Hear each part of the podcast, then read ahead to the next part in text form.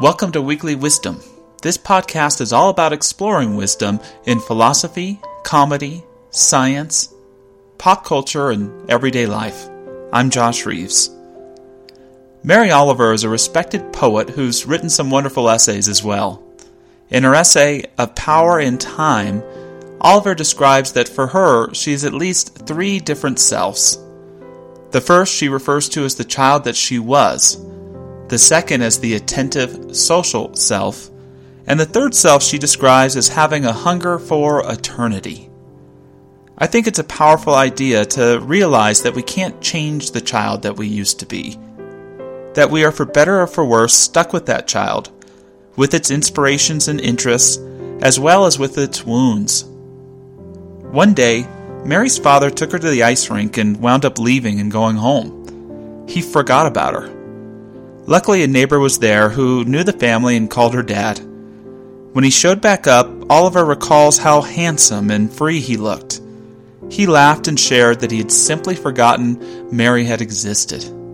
She says, I can see even now what an alleviation, what a lifting from burden he had felt in those few hours.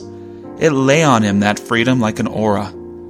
Then I put on my coat and we got into the car, and he sat back in the awful prison of himself. The old veils covered his eyes, and he did not say another word. Whether we were the product of intentional or unintentional abuse, there are often many wounds, incomplete experiences, inhibitions, and defense mechanisms that we carry with us into adulthood.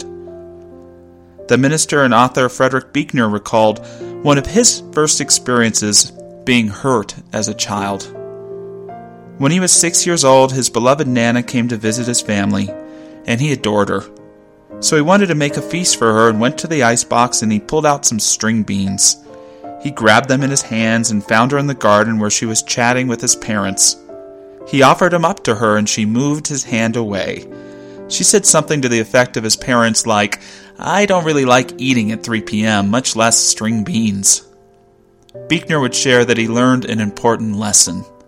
Not that his Nana was a bad person, but that people have two sides to them. One is the side they love you back with, and the other is the side that, even when they don't mean to, they can sting you with like a wasp. I'm not saying we have to spend our adulthood healing our childhood. In fact, what I like about Oliver's point is that in many ways that's impossible. All you can do is love that wounded child, listen to him or her, and seek greater healing now. I don't know about for you, but some of those defense mechanisms I developed as a child, they've served me well as an adult. As a child, my household could sometimes be chaotic. I was a middle child and I never knew quite what mood a family member would be in. This caused me to be pretty empathic. Helped me become a good listener and also someone who does his best to seek peace with others. Don't get me wrong, there are plenty of dysfunctional things I do now that I developed in childhood, from trying to pretend that nothing's wrong to trying to fix others' problems for them. The second self Oliver speaks about is probably obvious for all of us the attentive social self that I don't know about you, but I can lose myself in often denying the other aspects of myself. Oliver describes it as the smiler and the doorkeeper. This is the portion that winds the clock, that steers through the dailiness of life, that keeps in mind appointments that must be made and then met. It is fettered to a thousand notions of obligation. For me, this is the self I cannot help but fake. Ralph Waldo Emerson said, Alone, man is sincere. At the entrance of another person, hypocrisy begins.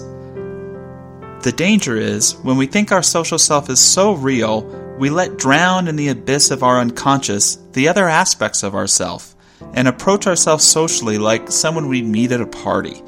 And then all authenticity is lost. The third self longs for the eternal. Oliver tells us it is not a child nor a servant of the hours. We experience it in intellectual work, spiritual work, and in artistic work.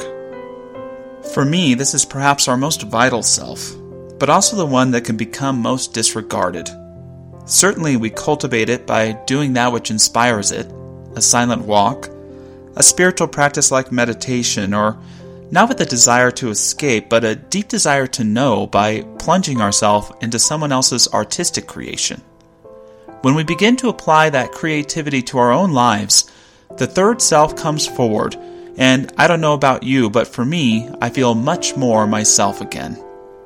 The most regretful people on earth, Oliver says, are those who felt the call to creative work, who felt their own creative power restive and uprising, and gave to it neither power nor time.